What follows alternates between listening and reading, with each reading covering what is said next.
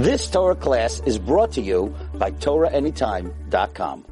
Welcome, everybody. Uh, first and foremost, we want to welcome, uh, we actually thank, you know, B J X, Torah Anytime, Chazak, uh, the Lighthouse, and Bejuro for all combining to work on uh, this, uh, you know, amazing project and, and all the classes that each organization uh, does. Uh, just a F Y I, there are three classes a week with B J X, uh, with Rabbi Rachimi, myself, Rabbi Finger, and Rabbi Ben Chaviv. Uh, so if anybody who has any questions, any comments, anything that they would prefer the rabbi speak about, or in the Q and A section, you could always email info at b j x center dot com. So tonight we're learning for, uh, we have quite a few dedications. Uh, we have in uh, memory of Devorah, Feiga, Bat Shmuel, and Menachem Mendel, Ben Elchanan. Also we have a Fwash Lema for Rachel bat Tziona Tehila, and for Tziona Tehila bat Yehudit. Also for Lilun Ishmat Zechariah ben Sarah, and to Lilun Ishmat Yecheskel ben Avraham and Avraham ben Chaim Yehuda. Okay, all right. Okay, so now let's get ready to uh, to get started over here. So the topic that we're we're going to try to uncover, uh, and the goal is to get to, to like one point, and that point is: did God mislead the other nations away from Sinai, away from getting the Torah? Now, we know the story, and we're going to go through it in more depth later, uh, but the the idea was that God basically went to all the other nations and said, hey, do you want to keep this Torah? And they said, hey, what's written inside it? And then God said things that are very difficult for them to keep, and they were like, no, we can't. So was that a misleading? Was that, how do we begin to understand that? Now, as usual, in order to understand it, we're going to go through the storyline, we're going to go through, you know, step by step, and that really will paint a nice, beautiful picture, Be'ezrat Hashem, to be able to, to understand why and how the Jews were deserving of what they uh, of what they were um, and what they received.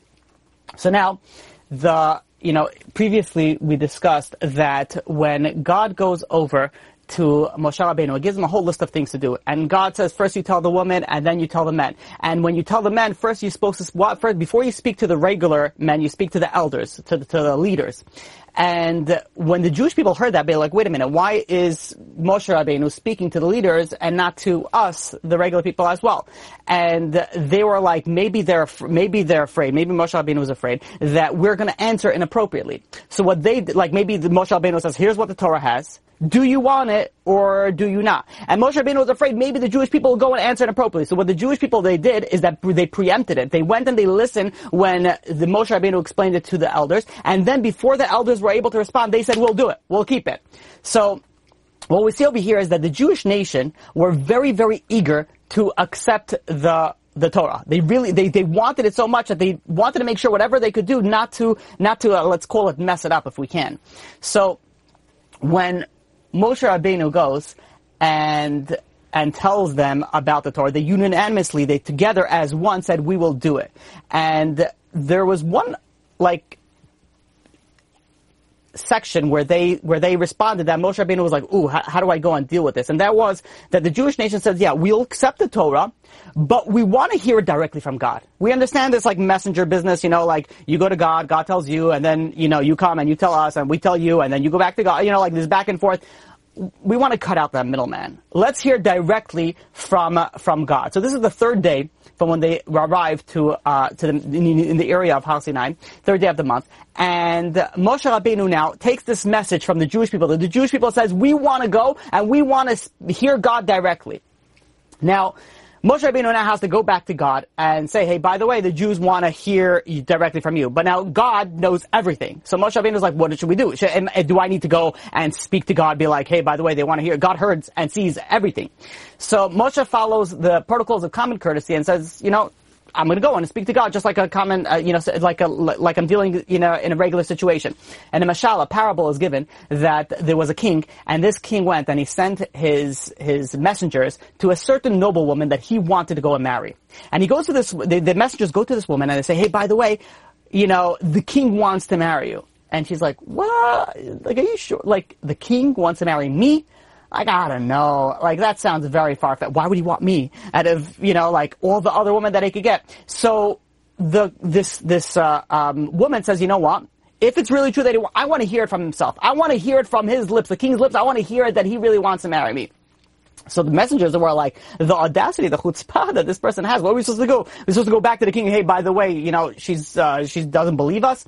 So the didn't they didn't know what to do. They go back to the king, these messengers, and they, they all of a sudden started stuttering to the king. They were like, um, you know, kind of what they want to do is uh, the woman wants to hear it. No, they couldn't even bring it out the full sentence. So the king, you know, understood what's going on. He understood what's going on, and he says, you know what, I understand what's going on. I understand that she wants to hear it. I'll tell her to her myself that I want to marry her. So the Jewish people also found their good fortune like almost like too good to be true. Like really, like when it's too good to be true, you got to like start worrying it. There's a Nigerian prince that wants to give me ten billion dollars and give me, you know, he'll only take ten percent. Like maybe I should start questioning something that's going on over here. So when it's too good to be true, the Jewish people were like, if God really wants to give us the Torah, like we need to hear it from him. It's like crazy. It's like really too good to be true. So Moshe Rabbeinu goes over to God and he was trying to find the right words, but God stopped him before he even started, before he even, you know, could get too far. And he says, I understand what happened. I will honor the request and they'll hear it directly from me. And if we just pause here for a second, this is, there's a lesson that we can learn from here, is that sometimes people come to you and uh, they want to ask you something. And you could tell that they're uncomfortable with what they're asking. They could ask you for money, they could maybe asking you for a device, and you know what's going on. You know what they really want. They know they want to ask you something. So what you should do is just like God went, Hashem Mizbech went, and he made Moshe Rabbeinu feel, he's like, you know, don't break your teeth over it. I understand what's going on over here. I'll take care of it. So, so too, if someone comes over to you and there's some sort of like, you know, situation they want to speak about, and they, you could see that they're very uncomfortable, try to make them comfortable. Try to go and say, hey, by the way, you know, it's okay. Like whatever it's going, you know, we'll deal with it. Try to put them in a comfortable situation. So, when we're dealing with now, going back to the story, the, the situation is changing, you know, drastically. Until where it was now. Until now, the Jewish people, how did they believe in Moshe Rabbeinu? Well, they saw the miracles, they saw the wonders, they saw the craziness that was going on. That Moshe Rabbeinu, you're talking about from the ten plagues, from getting out of Egypt, from the splitting of the sea, from the mountain. There's so many miracles, so much stuff, so many wonders that were happening that they were like, okay, Moshe Rabbeinu is obviously a powerful man. He's got some sort of connection to the, to, to something, something powerful. But such a type of faith is not absolute. It's based out of logic rather than experience. Now, they could go and say, oh, maybe Moshe Rabbeinu was a superior magician, and that's how he was able to go and accomplish all this. And even though the Egyptians themselves, which were the, you know, they got the PhDs in, uh, in you know, in magic and sorcery, they were the greatest experts in this field, and they themselves said that this must be a finger of God because this cannot be magic. There's always someone, you're going to find some sort of stubborn Jew, right? That always, that stubborn Jew will be like, well, I don't believe it. I don't care what the expert says. You know, everything here is some sort of conspiracy, whatever it is. You know, there's always that stubborn person that's not going to believe it. So, God wanted to remove any doubts that's going on over here. That just by miracles alone doesn't mean anything. And in fact, we know miracles were done to many great sages. We have Rabbi Pinchas Ben Yair, for example, had a river split for him. We know also Avraham, Hananiah, Mishael, Azariah, they're all saved from the fiery furnace. We have many, many saints and sages that were, that miracles were done for them. And you should know, not all of them were prophets. Having miracles done for you doesn't make you a prophet. In fact, that even in the non-Jewish world, there were open miracles. Miracles that were like very obvious miracles. Not like your own personal miracle that a car stopped and just dodged you. Like not, I'm talking about like a widespread miracle. And it could happen to other nations of the world. It could happen to leaders of the world. But it doesn't mean anything in the fact like, okay, now that a miracle happened, or even they made a miracle happen, it doesn't give them any power, it doesn't make them a prophet. And the Rambam, Maimonides, in Hilchot Yisodei HaTorah goes and tells us that the Jewish nation believed in Moshe Rabbeinu until this point because of the miracles that he performed.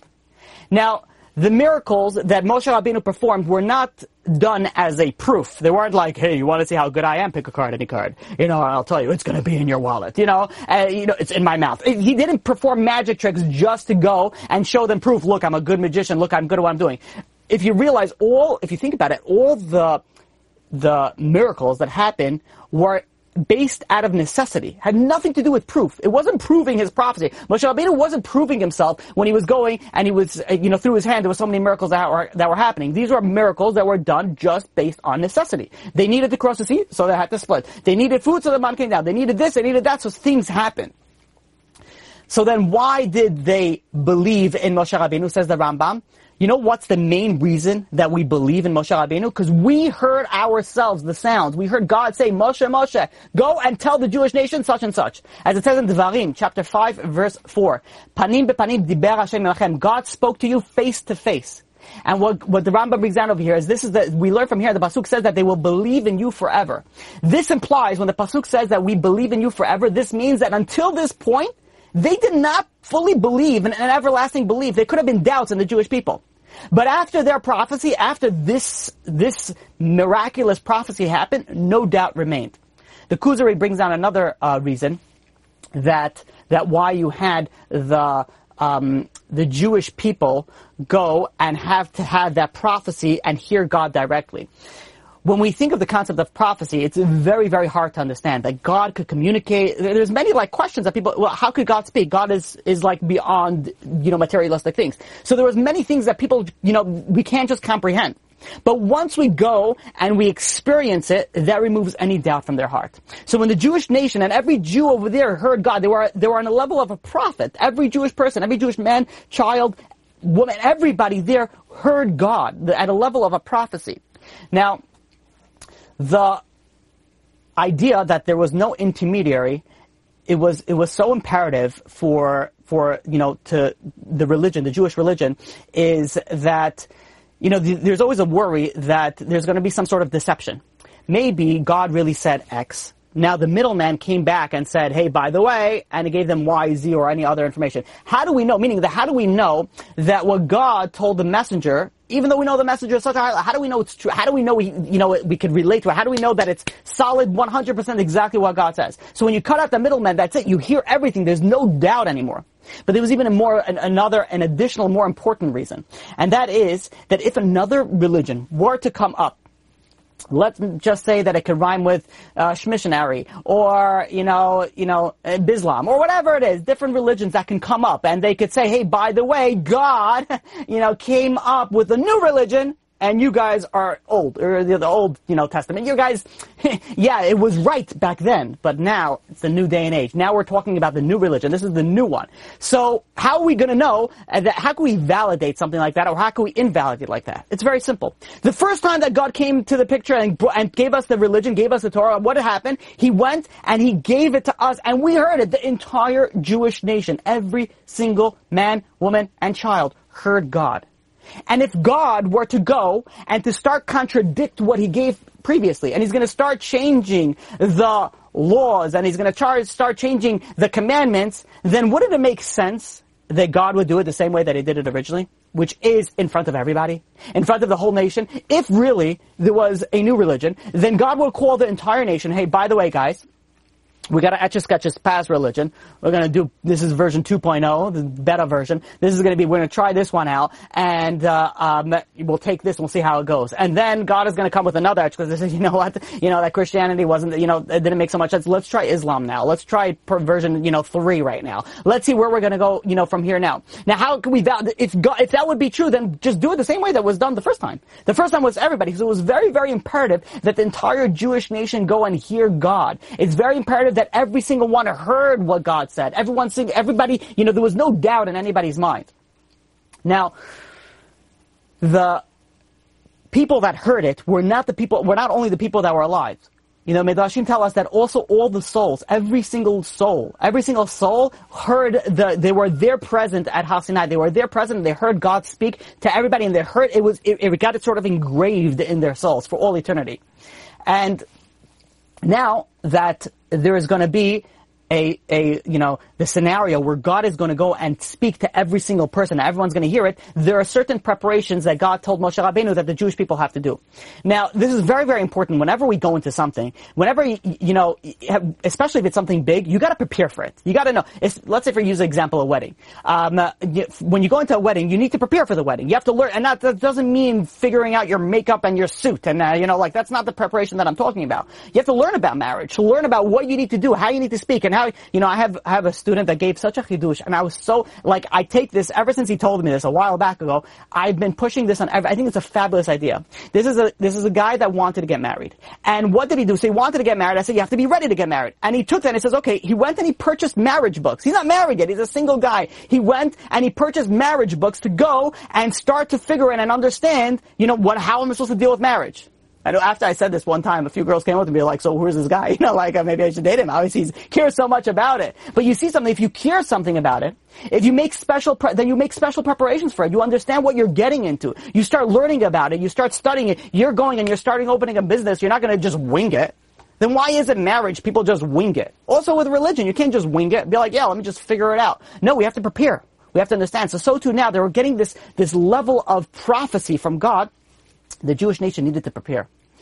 And even though there were still three days left for when God, when, when the Torah is going to be given on Har Sinai, God told Moshe Rabbeinu, start giving it. And Moshe Rabbeinu gave the instruction in advance. Why? Because it's good to get accustomed to the pre- preparation. It's a good idea to realize that you have to start preparing. If you don't just prepare, hey, by the way, something huge is going to happen in like six minutes, so get ready for it. No. You're giving a Torah class, you got to prepare. You're giving a speech, you got to prepare. You're giving everything you need preparation for it. So now, God tells Moshe Rabbeinu, and he says, the first thing is, is that the people are not allowed to approach the mountain. The mountain of Har Sinai is going to be a level of holiness that no one's allowed to approach it. And the, you know, the idea over here is that when you, you know, Moshe Rabbeinu, which was, which was known to be at the highest spiritual level, he could not approach the snat, the burning bush. So certainly the people cannot approach when God is descending on a certain area. God, they, they can't go and approach, approach that. And, and, and God gave detailed, you know, instructions on the restricted zone around the mountain. And one, one of the reasons why for this, the man Moses brings this down, is that, you know, God tells, you know, you know, like, don't think that it's like a mortal king. You're going to see a president or some sort of star where how does, how do people get in the front? The people have to push. They push to get a better view. Is, God says it's not going to work that way. There is a restricted area and nobody needs to push. Nobody needs to get a better, uh, you know, a better view. So, The uh, what happened was is that this mountain had a special status while God was there, and also for the few days before, prior to God going on the mountain, to descending on the mountain. But right after God left the mountain, the, the, after the Shekinah left the mountain, everybody was permitted to climb the, the mountain. You want to go to Mount Sinai? I wouldn't recommend it um, because of the neighbors that they had. But if you want to go to Mount Sinai, right now it's not. There's no problem of of. you know, of going there. The the mountain after the Shekinah left is no longer, it's, it's just stone. There's nothing else. We, we learn from here also something very, very important and imperative. When you look at, you know, a person, a person, just like the mountain is without essence unless God was descending upon it, so to a person, a person's body is without essence. What is, what is this, what is a person's body? It's the soul. And that's why, if, you know, we spoke about this, you know, quite a few times, that when you see somebody pass away, you could tell that, you know, and I've been in that situation before where I've literally seen a person from being alive to being not alive anymore in, you know, in a period of a few minutes, just staring at the person. You could see that there's something different about the body. The body looks exactly the same. The same nose, the same everything. And before then, they were barely breathing. Their mouth was open. They were breathing very shallow breaths. They were barely breathing. And then they just stopped breathing. And you could see in that split moment that something is missing. And it's not the breathing. It's not the heart rate. There's something missing. And that's the essence of the person. The essence of the person is the person's soul. So going back, the next day, the following week, which is the fourth day, Hashem, God goes and summons Moshe Rabbeinu, and this time he tells Aaron, Nadav and Abihu, which is Aaron's two children, his eldest sons, and the seventy elders of the Jewish nation to go and, and come, you know, come as well. And they went in that, in that order, in the rank order. Now, the reason why they went in that order, which was Moshe, then Aaron, then Nadav and Abihu, then the seventy elders, was because the way that it, God works is everything is measure for measure. Midah keneged midah. When Moshe Rabbeinu went to the palace for the first time, to Paro, so all the, all the elders came along with him. But then all of a sudden the elders saw, like, you know, and including also the common people as well. And as they got closer and closer to the, you know, the palace, people started checking out. They see all the guards. They see all the vicious animals that are protecting over there. They saw the Rottweilers and the pit bulls and the lions and the tigers and the bears. Oh my. They saw, they saw the, you know, the entourage that power was going on. They were like, you know what? Um, yeah. I just remembered my microwave is on. Um, why don't you go and uh, you just let me know what happens, you know? And they just go back, and one by one, they all they all go back. So the first people that left were the common people, and afterwards, as they got closer and closer, also the seventy elders got a little bit nervous and they left as well. Until only Moshe, Moshe and, and, and Aaron was the final ones that were standing. This midah keneged midah, God goes over and says, just like that order, so too that is the order that the people are going to have in rank when they're coming closer to Har Sinai, or coming closer to the mountain. So, as they're walking, as the procession was passing through it, Nadav and Avihu, Aaron's children, goes, and they had a little bit of an inappropriate conversation. And they said, why do you think that we are assigned third position? We have the Moshe, Aaron, and then Nadav and Avihu. Why we, we, they worked so hard in the spiritual achievements. And they said, you know, sometimes we wait for the two old men, the people in front of us are referring to Moshe and Aaron, when are they going to move out to the higher world so that we consume the mantle of leadership? Now, even though they were on a very high level spiritually, they worked very hard, they obviously had some sort of lack of humility. And that led them far short from uh, Moshe and Aaron. And Hashem responded that Aaron will actually outlive his two sons. That that this will obviously take place in the not too distant uh, future when they will pass away. Now, even though right now we know that Hashem granted their wish that they will be able to hear God in a prophecy, besides the preparation that they need to do regarding the mountain, they also had to prepare themselves. There was a spiritual and a physical preparation that they had to do. The first thing that, the, the next thing that God said is that you have to sanctify yourself. Don't come close to your wife for, for, you know, from today and to tomorrow. It was a three day total that you have to stay away from, from the spouses, that, that, the, you know, refrain from any relations. Also, they had to go and clean their clothing. And Rabbeinu Bachai goes and says that we derive from this that they also had to go and put, go into the mikveh. They had to go into, and go into a ritual, uh, bath. Now, while they're, you know, cleansing their physical bodies, they also have to purify their souls. And that's meant through purifying the minds, uh, removing it from evil thoughts, uh, from improper thoughts, and also from refraining from work, being able to focus and concentrate only on Torah study, to strengthen their faith. And Moshe also added to them, and he said to the Jewish people, he says, it's worthwhile that before you get to Torah, stay awake. Study for the entire night so that when you come accept the Torah, you'll be fully awake. You're not going to be rubbing your, you know, your, the sleep away from your eyes. So, after their preparations, the Moshe Rabbeinu also said that they're going to see a manifestation of the Shekinah, and that there's something miraculous that's going to happen. That anybody who is blind, anybody who has any handicap, anybody who is lame is going to be completely healed. The um, and they're going to reach a level that even the level of the greatest prophets didn't reach. Now this brings us on to the next day, the following day, which is the fifth day. And by the way, all this detail is very, very important for where we're going to go to. The, the, the essence of this is, did God trick the other nations? So we're going on the fifth day. And the morning of the fifth day, Moshe Rabbeinu went out. And uh, he went to the mountainside. There was a Mizbech over there. And he, he, and he erected twelve monuments, this corresponding to twelve tribes. And he put them in very close configuration with each other, which symbolizes the unity and the harmony of the Jewish people. Now Moshe summoned the youths and focused most uh, on the on the firstborn, on the Bechorim, on the firstborns, because at this point in time, the firstborns were the the priests. They were the ones that were going to go and perform the the priestly service. Until after after the Chet HaEgel, until the sin of the first of the golden calf, it went to the um, to the Shevet of Levi, which did not participate in the golden. But until until the golden calf, but until then, the firstborn Jews, they were the ones that were bringing the sacrifice. And there was sacrifices that were given on that day. There were two sacrifices. One was a ola, a burnt offering, and then there was a Shlamim, a peace offering. Now Moshe Rabbeinu goes after the sacrifice and he divides the blood into into into two separate but equally, precisely equal parts. Uh, one of the Mefalshim, one of the commentaries go and explain that an angel came and divided the, the blood of the sacrifice into two equal portions. Uh, one was not greater than the other even by a slightest iota.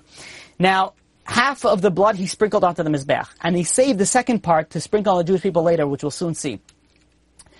Now, The, after Moshe Rabbeinu completed the sacrifice, he went and he reviewed the, some Torah subjects with the Jewish nation. He reviewed the Sheva Mitzvahs B'nei Noach, that's the seven Noachide laws. He reviewed with the entire, with the Jewish people. He also reviewed the mitzvahs that were presented at Marah, which was Shabbat, honoring parents, civil and business law, uh, laws of Paraduma, the Red Heifer, with different laws that we spoke about over there. Then he also went and he read to them the Berit, the covenants that he made with the, the, not only the Jewish nation, the entire world at that point in time. For example, Noach, the Berit of that there will never be a flood, the circumcision that which was the brit of the circumcision of of Avraham, the the the covenant with Yitzhak and Yaakov. It spoke about the generation of the flood, basically from the from the time of the beginning of creation until uh, until until that day. Now also Moshe Rabbeinu went and he told them the blessings that they would receive for, as a reward for being faithful and keeping the Torah, and also he gave them the curses that would be the consequences if they don't listen to the Torah. Now, one of the reasons is this is an, it's a necessity that unless somebody is aware of the punishment for violating the Torah, the people could not they they couldn't have been held liable. And according to the halakha, if a person is warned about to commit, he's about to commit a crime. So he has to be warned that it's a crime, and he also has to be warned of the punishment for the crime. So Moshe Rabbeinu also warned them. He said, this is the law, and this is the punishment if you violate the law. After Moshe finished teaching the laws, what did the people respond? Na'aseh, we will do it. And the prerequisite, like we said before, they all did it together as one. There was a prerequisite for giving the Torah.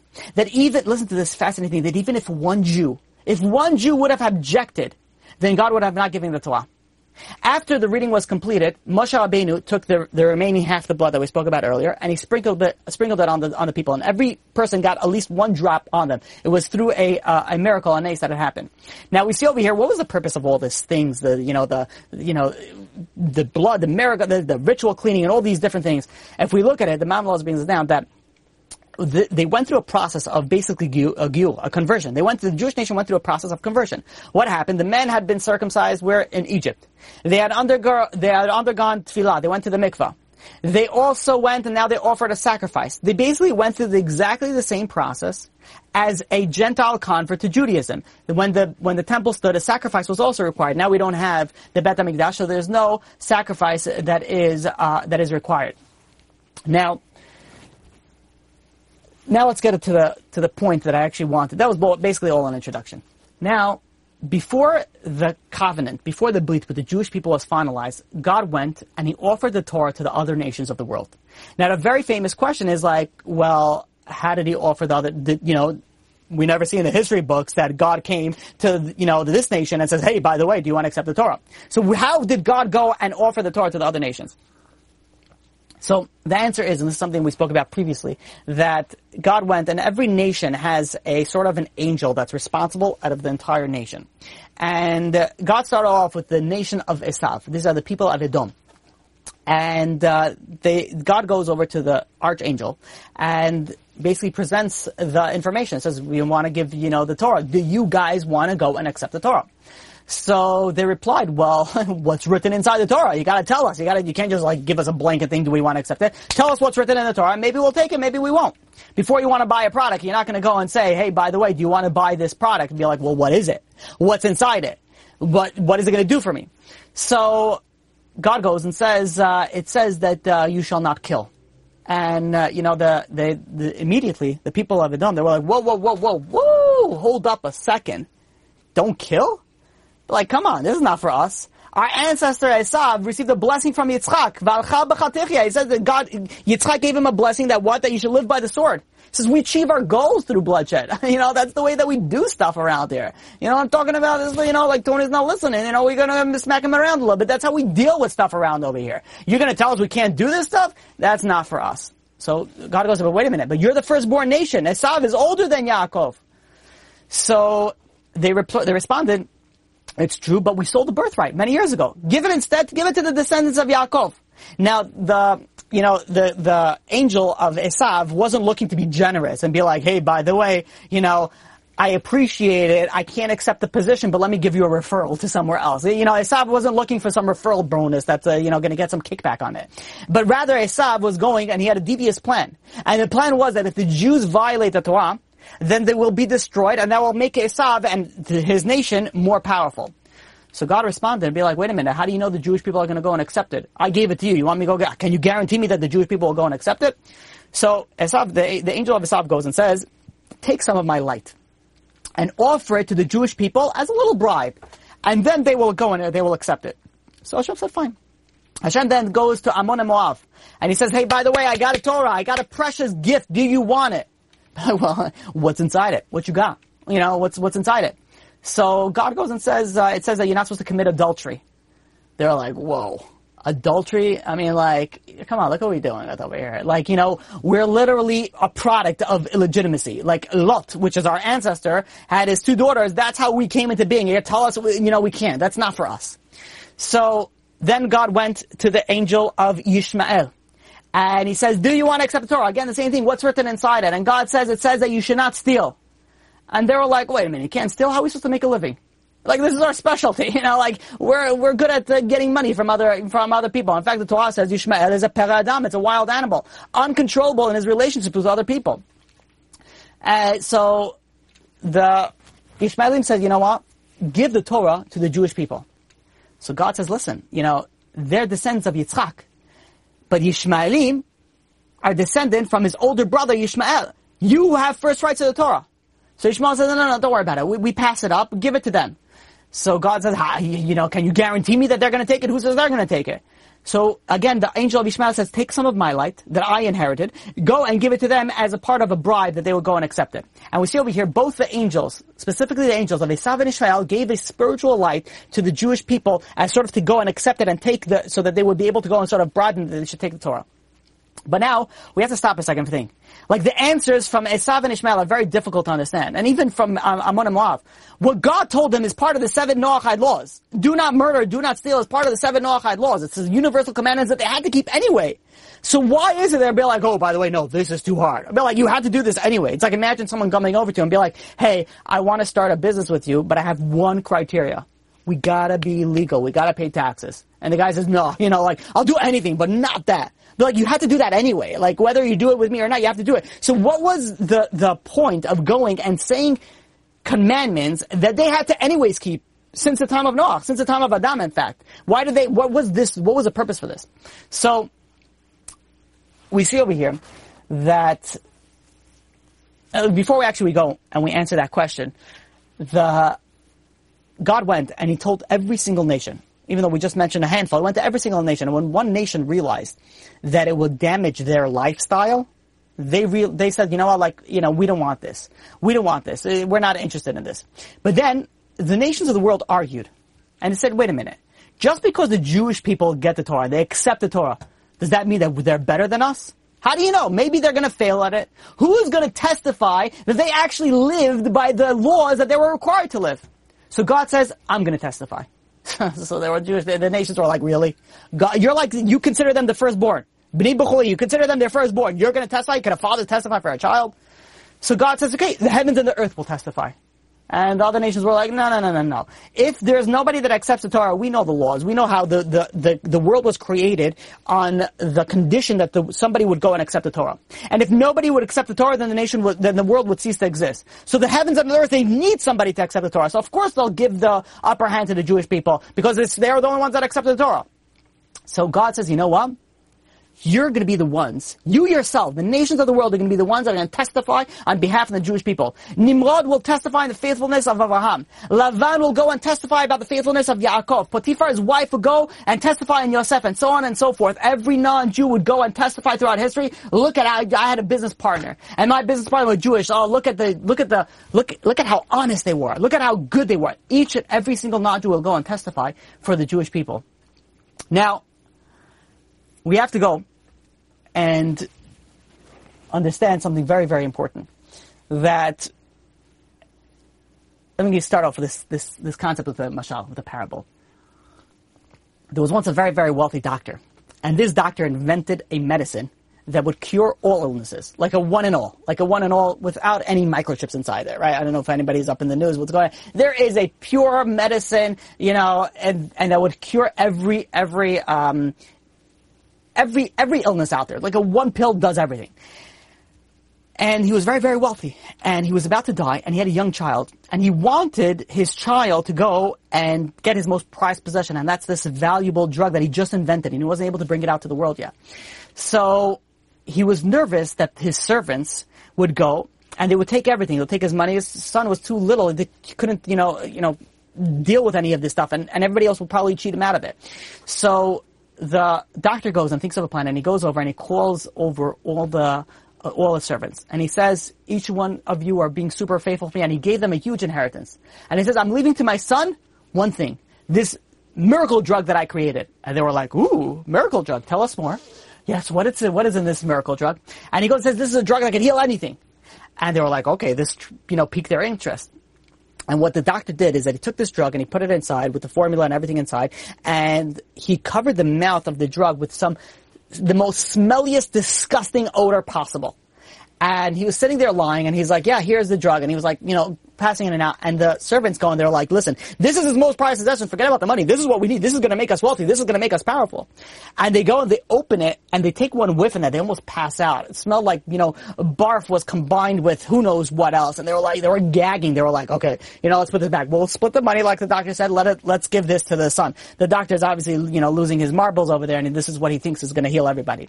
So he goes and, and, and, he gets his child that, you know, that pure miracle drug. Now, God goes, and he knew that the nations of the world, If they would appreciate the deep secrets of the Torah, then of course they would have gone and they would have accepted it.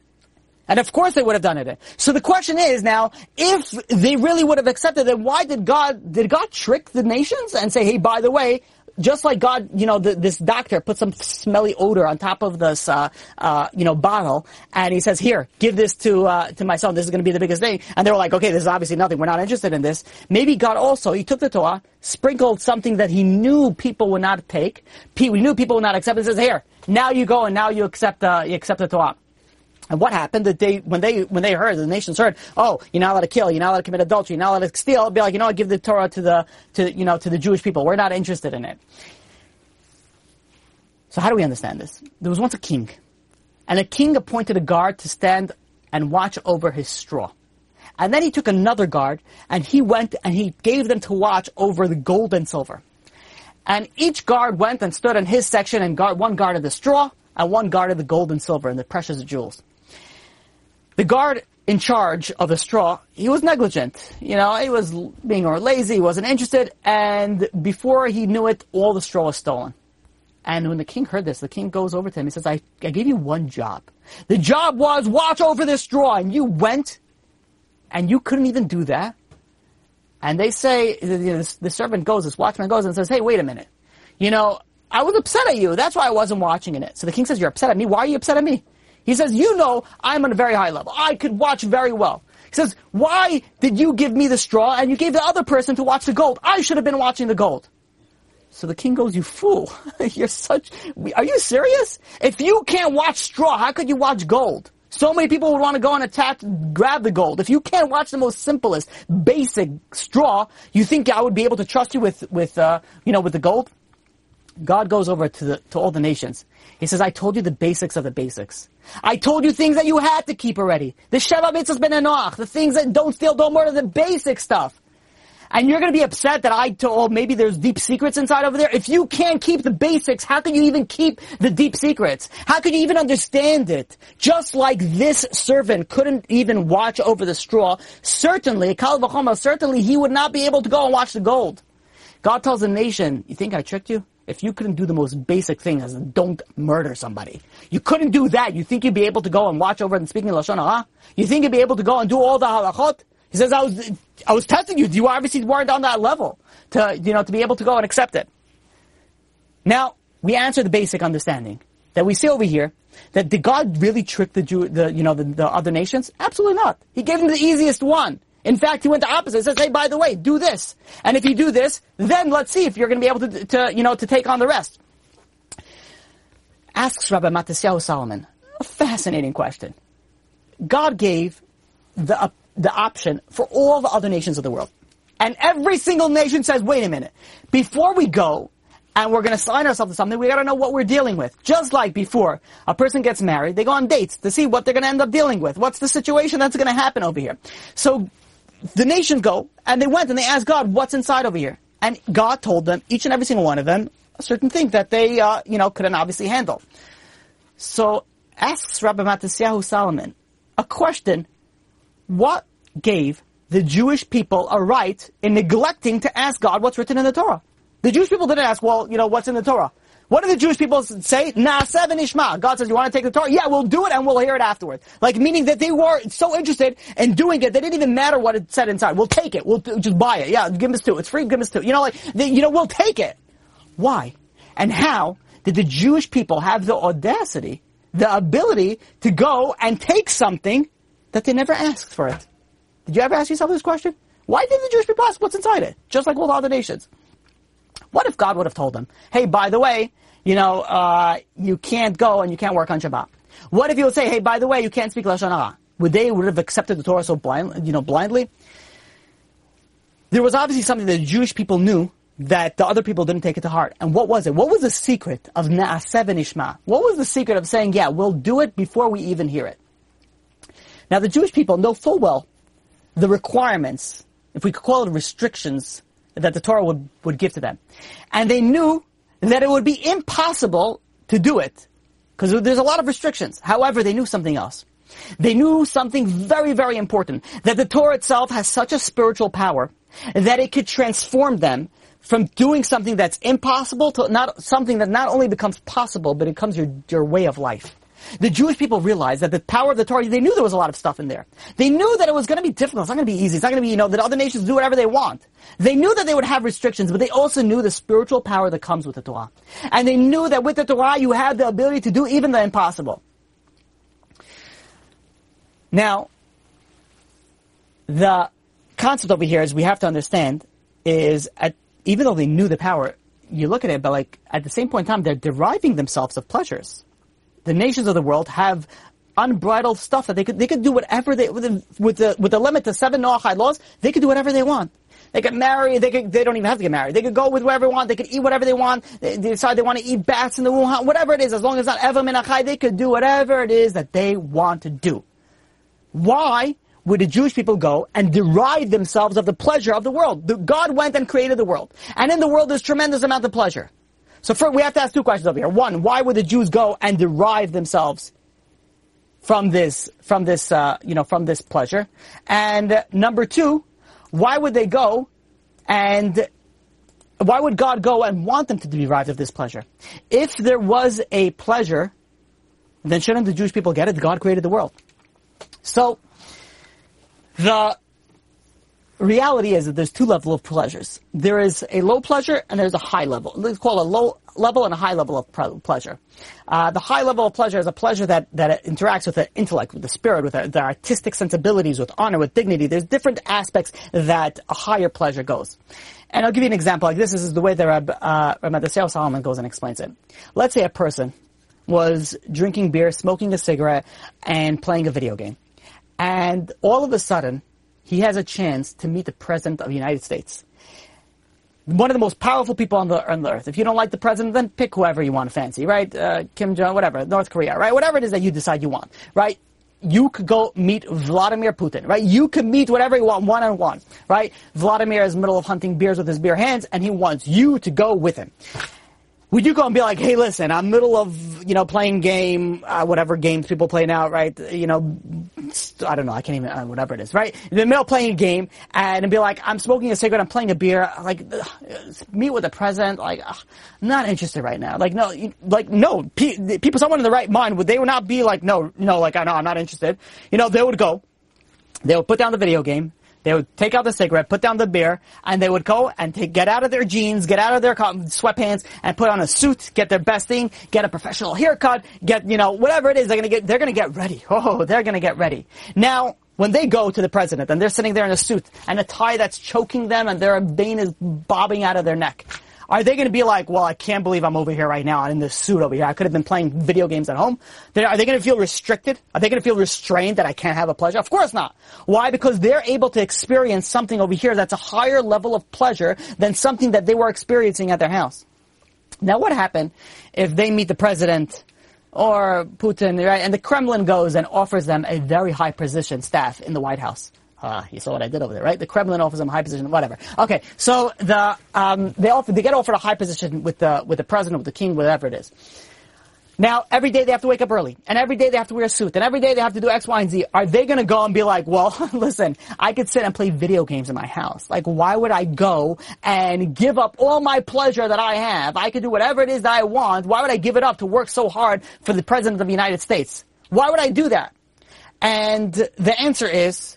is that there are two levels of pleasure. There's a lower level of pleasure, that's playing video games, smoking a cigarette or whatever, and drinking a beer. There's a higher level of pleasure.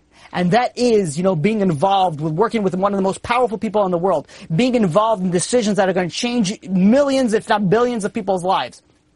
The more one experiences the higher pleasure, the less one wallows and desires the lower pleasure. Think of it, you know, the people, and if anybody has been to England, one of the most famous, you know, tourist sites is you go to Buckingham Palace. And um, when you go to, I don't know if I should say this story, you know, everybody goes and tries to go and make the them laugh. So I have a story like that as well, but we shouldn't do that because, uh, you know, hopefully people would... Uh, Uh, you know what, let's stop the story right here. Anyways, you have people that go to Buckingham Palace, right? And they try to make people laugh. You ever seen those, uh, you know, you ever think, you seen those things? Um, and, uh, so some people get hit in the head with a rifle. Um, and other people, you know, it's just like a funny little thing. But you look at it, the guards are standing over there.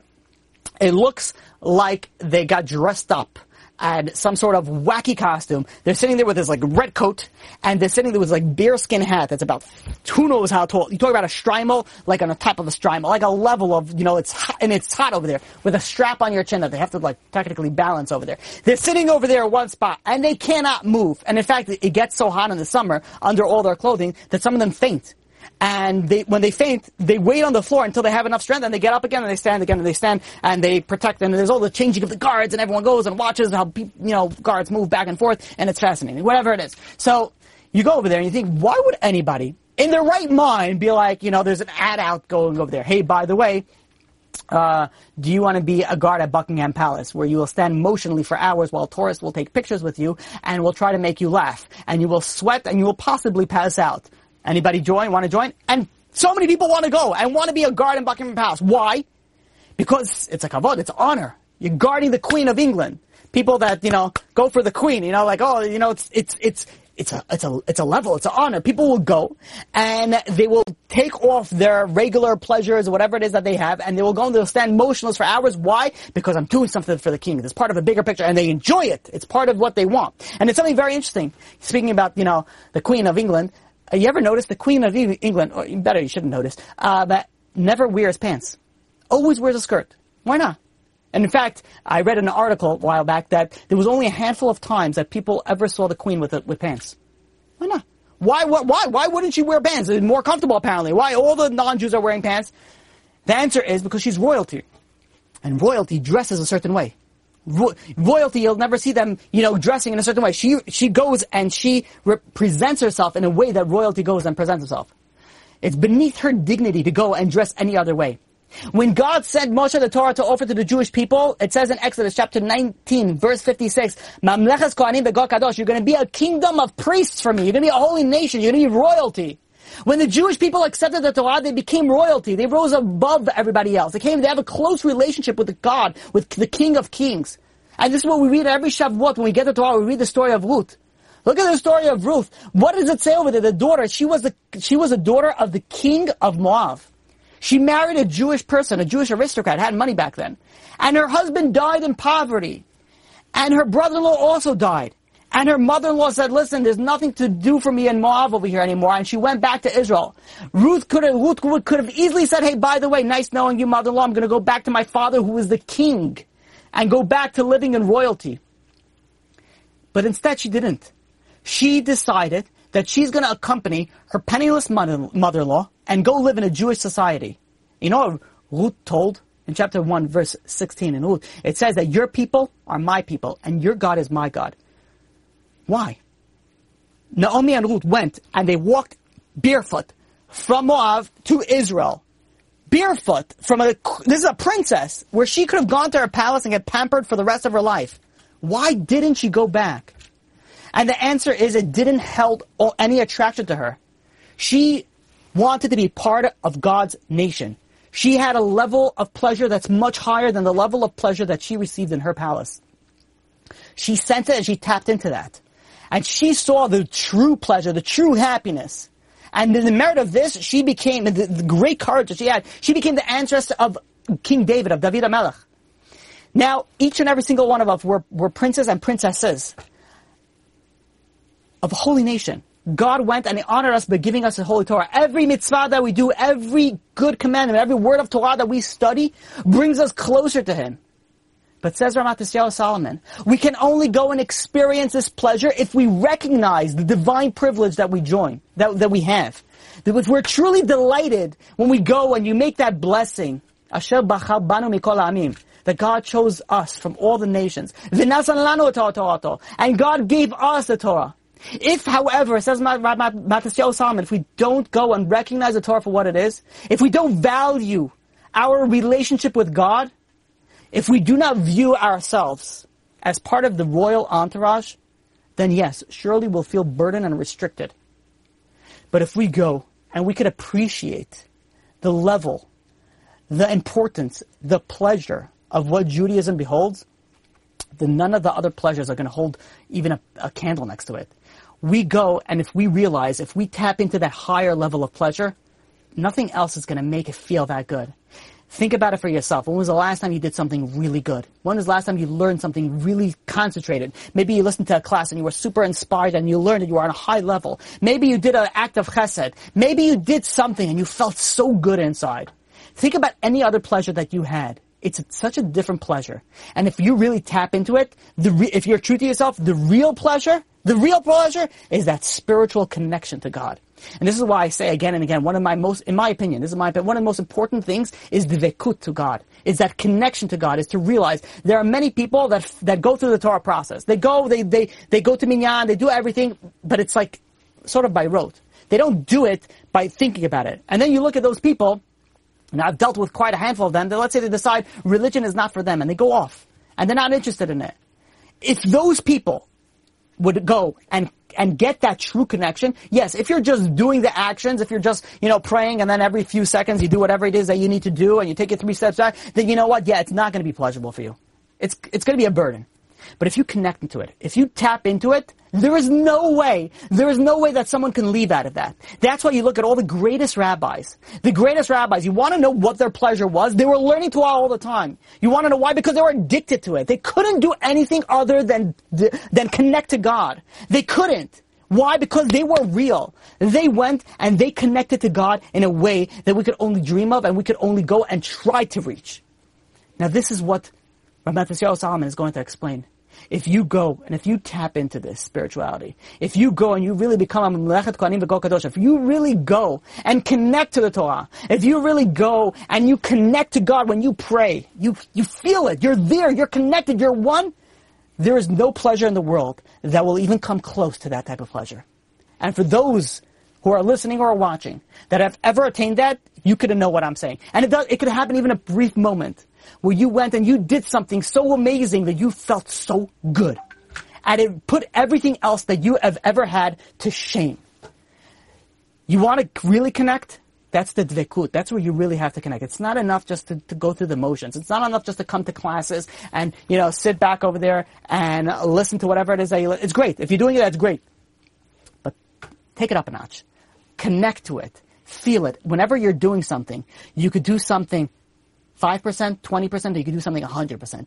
Put everything into it. And this is, by the way, a lesson that you should take in anything in life. Whatever you do, I say this again and again, always put your one hundred into it. You want to be successful in life, put everything that you got into whatever it is that you're doing. Put everything. Don't do it halfway while doing half this and half that. Focus. Focus and connect to whatever it is that you're doing. When God went and gave the Torah to the Jewish nation, you know what the response was? Na'aseh v'nishma. We will do and we will listen. They said we will do before they will. They said we will listen. Want to know why? Because the motives are so pure. They were so connected, and they said, "You know what, God? We want to be a part of you. We want to be connected to you. It doesn't matter what's inside of it. Whatever you give us, we'll take, because we know that you love us and you care for us. And if you're giving us something, then we want part of that, because we want to be part of you." And we know that the main thing is action, is doing. As it's, we, that it's taught in the in Torah, the main thing is not just the study. The main thing is the observant of the Torah. Someone that studies Torah all day but doesn't keep any of the commandments, his Torah, his Torah study is of little value. You look at people that, let's say, the Reform movement or conservative rabbis, you know, that they go and they study and they study and they study, they know a lot of Torah, but what does it help for them if they don't keep the Torah? You have people that go and they learn with no intent whatsoever of keeping it. Those people don't connect. They don't connect to the Torah. It's it's something that's intellectual. They're learning math, they're learning science, they're learning who knows what. When the first time that Moshe Rabbeinu went and spoke to the to the to the Jewish people, what did they say? They went and they said, "We will do it. We will take it." Na'aseh v'nishma. Now, why did they go? And it's interesting to think about it. Why did the Jewish nation go? Originally, the Jewish nation's re- reply was, "Everything that God says, we will do." And then they switched it, that we will do and we will listen. Na'aseh v'nishma. Why did they switch it? So originally, when they say all that God said we will do, when Moshe was speaking to them, they realized that there was two ways to interpret it. Number one, there's a way that there's no question. Everything that God says we will do. Everything that you didn't tell us we will do. But there's also, also a way to interpret it negatively. And that is, that maybe the Jewish people did not have great faith in, Mo, in Moshe Rabbeinu. And they told him, yeah, all that God said we will do. But how do you know that we're, how do we know that you're telling us what God says? Maybe God's saying something else. So when Moshe Rabbeinu went up and God and told God what the Jewish people wanted, and then God went and said, "Hey, by the way, the Jewish na- you are going to go and you're going to tell the Jewish nation that they're going to hear it from my mouth." And what it did? How did God go and finish that the pasuk over there in Shemot chapter nineteen verse nine? What did what did God tell Moshe Rabbeinu? V'gam b'cha yaminu le'olam. And now also they will believe in you forever. They will know that you're a true prophet. When the Jewish nation heard of it, but wait a minute, why did God add that now they will know that you're a true prophet? Was maybe where they were concerned that uh, maybe God, maybe Moshe Rabbeinu, not God, misinterpreted the, their intention. Maybe he thought it was a second way, which means is is that maybe when the when Moshe Rabbeinu went and told the Jewish nation, "Hey, do you want this?" and said everything that God says will do, maybe he thought that he, they don't trust him. They want to go around it. So they, they switched it. And they switched it the second. They wanted to clarify. It says, no, no, no, we don't have any problem with Moshe Rabbeinu. We said any, they removed any doubt. And how do they do that? They said, now, seven Ishmael, anything that God says that we will do and we will hear, whether we hear it from you, whether we'll hear from him, doesn't matter, we believe. We also believe in you forever. So this sort of clarified of what they were, um, what they were trying to go and, and to, uh, and to portray. Now the Midrash in Ruth goes and says, until this point, the Jewish nation used to be known just like all the other nations were known. And uh, only now, when they said Na'aseh v'nishma, they were known as my nation, Ami, God's nation. Why? Because of that sentence that they said, Na'aseh v'nishma. There were so many layers of what, uh, we don't have the time to go and speak about all the details of what Na'aseh v'nishma, but in the simplest interpretation, Na'aseh, we will do also the positive commandment and we'll refrain from also the negative uh, transgressions that that will come with the Torah. But with all this amazing you know, things that, that came from, you know, Na'aseh v'nishma, you know, the angels, the heavenly voices, who revealed the Jewish people the secret? The secret that only a level of angels can do. To someone to go and say, hey, by the way, whatever it is that you'll say I will do, that's a level of devotion. How do they get to that? How do they get, like, only an extraordinary servant is going to be able to go and prepare to do anything his master wishes. How did the Jewish nation go and connect to that? And we see over here how they were connected to God, that no matter what, they were willing to get on a level that doesn't matter what happens. Doesn't matter what God says, we'll take it.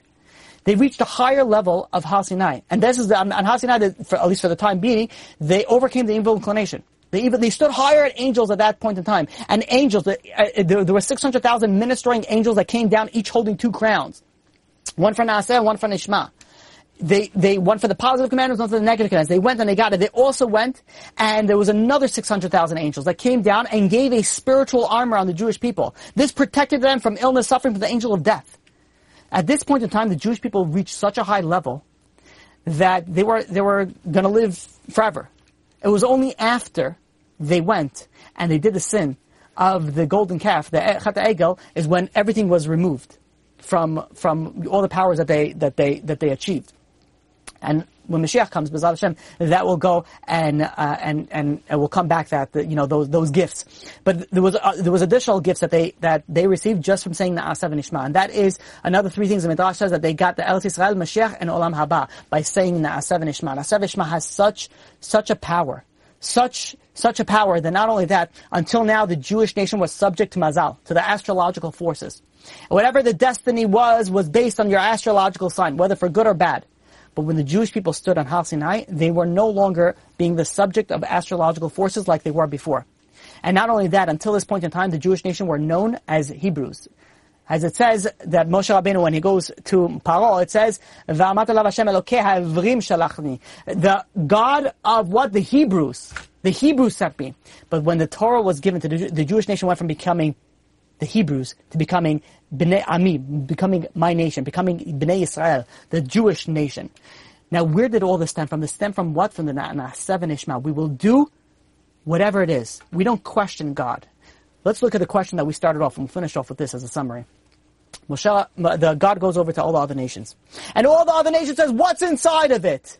And they didn't, you know, God says, oh, it's this, X, Y, and Z, whatever was difficult. And he says, no, it's not for us. Go give it to somebody else. When God goes over to the Jewish nation and says, do you want to accept the Torah? You know what they said? They said, nah, seven Ishmael, we don't even want to know what's inside, we'll take it. They were so connected, they were so devoted, that doesn't matter what's inside of it. We want it. We want to be connected to you, God. We want to be connected. You want to know the true Avodat Hashem. You want to know the true service of God. You want to be truly satisfied in your life and connected to religion. You want to be connected to God. Don't do things just by rote. Connect to it. The next time you make a blessing, you think about this. You think about what you're about to go and drink, and then you go and you drink it, and you make that blessing and you drink it. You make a bo'en hafashot, you do, you connect to it. Stop for a second. Every time you do something good, and think, just like connect to that. Connect to what you're about to do, and like feel it. Don't just do it just because you have to do it. Stop. Oh, you're going to feel such a difference. The more that you connect to it, the more that you will feel it. The more that you feel it, the more you'll tap into that, that pleasure that our great sages are connected to, that our great rabbis, even in our generation, they can't stop learning. They can't stop learning because it's so awesome. They can't stop doing Torah mitzvot because they, the pleasure is unbearable. The, their olam haba is in this world also. They enjoy this world so much because of the of the beauty of the Torah that they have. You have many people that says, oh yeah, I was religious. You, people that were religious, were really religious, rarely ever go off. I can't say speak to everybody. You want to know why? Because once you tap into that, it's a drug. You can't do anything else other than that. So no, God didn't trick the other nations. God was saying, asking them something fundamental. He says, you want to accept the Torah, it's not enough to ask what's inside of it. You got to be fully devoted into it. You got to be fully devoted like the Jewish nation was. That's how you go and you accept the Torah. If you're interested in going and saying, oh, is it going to work for me now? Maybe I'll do it. Those type of people don't go big into things. If somebody goes and wants to get married, well, it's going to be restriction. You know, his wife is going to want him there. His husband is going to want him to do this and X, Y, and Z. If somebody's going to want to open a business, they're going to have to wake up early. They're going to have to go and do this. And they have to do so much things. They're not interested in all the restrictions. If you tap into the higher pleasures, you're not interested in the low pleasures. So my blessing that I give to each and every single one of us is that may we tap into the true beauty of the Torah. May we go and may we really connect to that. We really see that true beauty of what Naseh Nishma really means, being connected to God in such a way that all we want to do is be connected. That's all we care about. Once we get that, life is set. We'll open up for some questions. Why do so many Jews live a robotic life? And doesn't it say by the end of days there will be a hunger, not for bread, but for Torah. So in times of starvation, you just eat anything. Isn't there, isn't the rabbis responsible that we should feel the taste? Okay, so there's, there's a, there's a few questions over here. Number one is, why do people live a robotic life? The answer is not dependent on anything else other than the person themselves. If somebody wants to go and live a fulfilling life, it doesn't matter on anybody else other than you.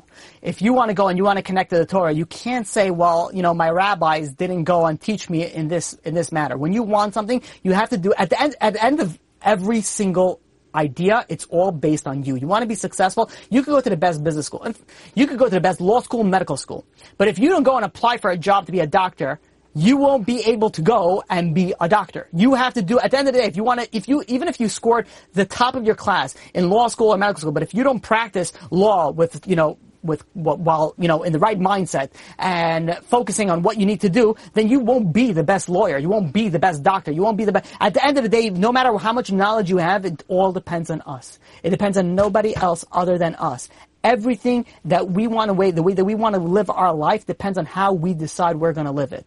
So it's not the rabbis who need to go and say, hey, by the way, do this and do that. It's all written in the Torah what they have to do. What, what every single one of us, know, we, it's all written in the Torah. The rabbis can guide us, but at the end of the day, the success of what you're going to be and how you're going to be connected all depends on you.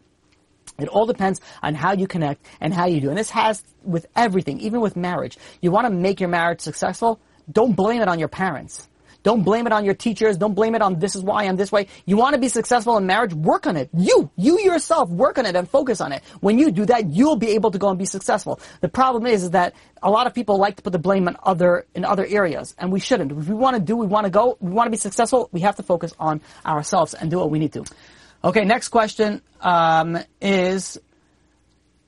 I don't know what that question is. We're each accountable for our actions. Oh, that's not a question. Okay, yes. Um, why? Okay, next question is, why is it so difficult to connect when trying to learn? So that is, it depends on the person. Why is it difficult to connect? And the answer is, it's very difficult to connect nowadays. Um, one of the reasons is, is that we're we're connected to so many other things that it's hard, and that's why there was a while back, and it really, you know, it really should be always that there was a campaign going on, uh, disconnect to connect. I don't know if you guys remember what I'm talking about, where it's disconnect from your cell phones in order to connect to reality. Um, so One of the one of the reasons where I feel where a person could go and focus on how to connect to things is to is why the way that I said it before is focus fully on it. If you're going and you're, let's say, learning a class or you're listening to a class or whatever it is, and you're playing a game, let's say, on your phone, then it's going to be very, very difficult for you to connect to that class because you're not really fully there. So when you try to go and fully focus on it, there's a different level of connection. I also tell this to people when, let's say, they're going and they're learning something. It also it, it's very important to go and, and spend a lot of time the things that you enjoy learning. The things that you enjoy learning, you can connect to it much more, especially for the beginners. That's how you should go and you should connect to it.